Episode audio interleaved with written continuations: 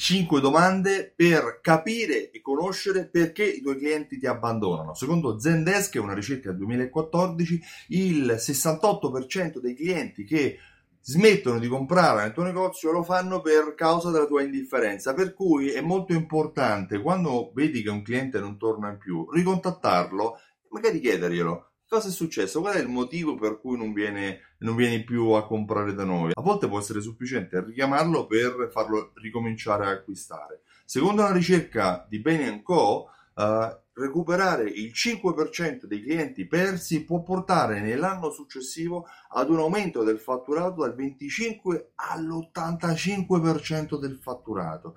Secondo me è un po' esagerato e soprattutto dipende dalla tipologia del proprio business. Un conto se si vendono gioielli e pietre preziose, un conto se si vende pane e pasta. È chiaro. Ma quali sono le 5 domande che puoi fare ai clienti per capire il motivo che li ha spinti a smettere di servirsi all'interno del tuo negozio? Li, ci ho pensato, li ho utilizzati, ho visto che funzionano, per cui te li suggerisco. La prima domanda da fare a un cliente, che puoi fargliela tramite email o tramite sms o con, magari alzando il telefono e contattandolo. Quando vedi che un cliente non viene più attraverso la tua fidelity card, facendo le tue statistiche, quando un cliente non viene più, fagli una di queste 5 domande oppure fagliela nell'ordine seguente una dopo l'altra per vedere qual è quella giusta. La prima delle domande è: sei in vacanza? Il cliente che non torna più potrebbe essere in vacanza, magari sta facendo un periodo sabbatico, beato lui, da qualche parte, in qualche atollo in mezzo all'oceano e non viene più a comprare il tuo negozio.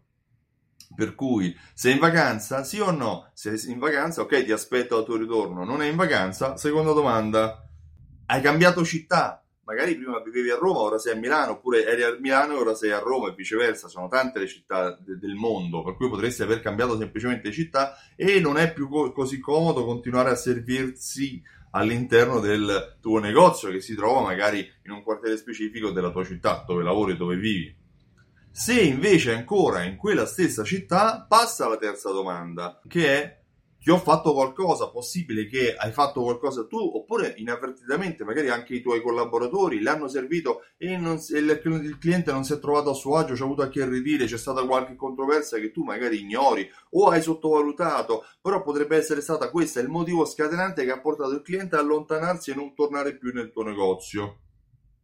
Quarto motivo è hai trovato di meglio per cui se il cliente non è in vacanza, se non hai cambiato città, se non gli hai fatto niente, la domanda diretta è hai trovato di meglio, c'è qualcosa di meglio che magari uh, rispetta maggiormente i tuoi gusti. Non te lo chiedo per fare un'analisi con, con concorrenza, ma per sapere se anch'io posso fare di meglio uh, per te in termini di prezzo, in termini di servizio, in termini di prodotto, qualcosa che possa portare il cliente a tornare o magari anche per rendersi conto se tu hai un, un, concorrente che ignori che sta servendo meglio la tua clientela e che te la sta portando via. Meglio saperlo piuttosto che ignorarlo, perché quando te ne dovessi rendere conto troppo tardi, è lì che sarà la crisi del tuo negozio. Per cui domandaglielo direttamente ai clienti, magari con una mail o con una lettera cartacea, perché no? O alzando il telefono. Hai trovato di meglio rispetto al mio negozio? C'è un concorrente che ti serve meglio rispetto a me in modo più uh, preciso le tue esigenze? Perché no? Se neanche questo è il motivo, è possibile che ci sia stato un cambiamento da parte del cliente. Allora domandaglielo, hai,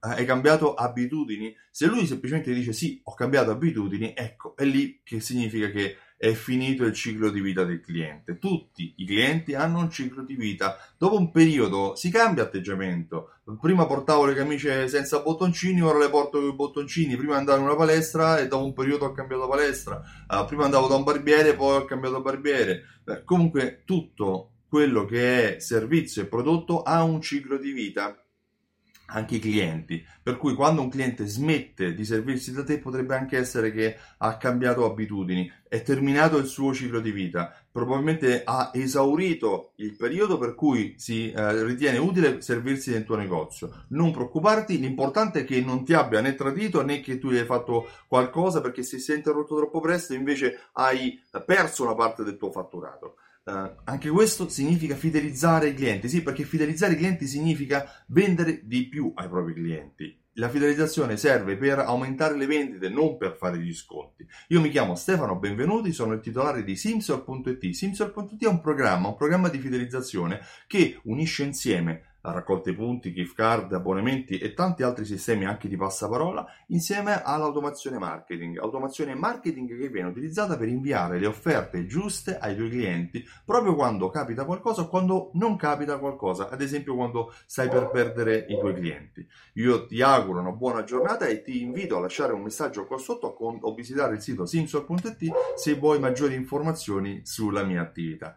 Ti ringrazio e ti auguro una buona giornata. Ciao, a presto!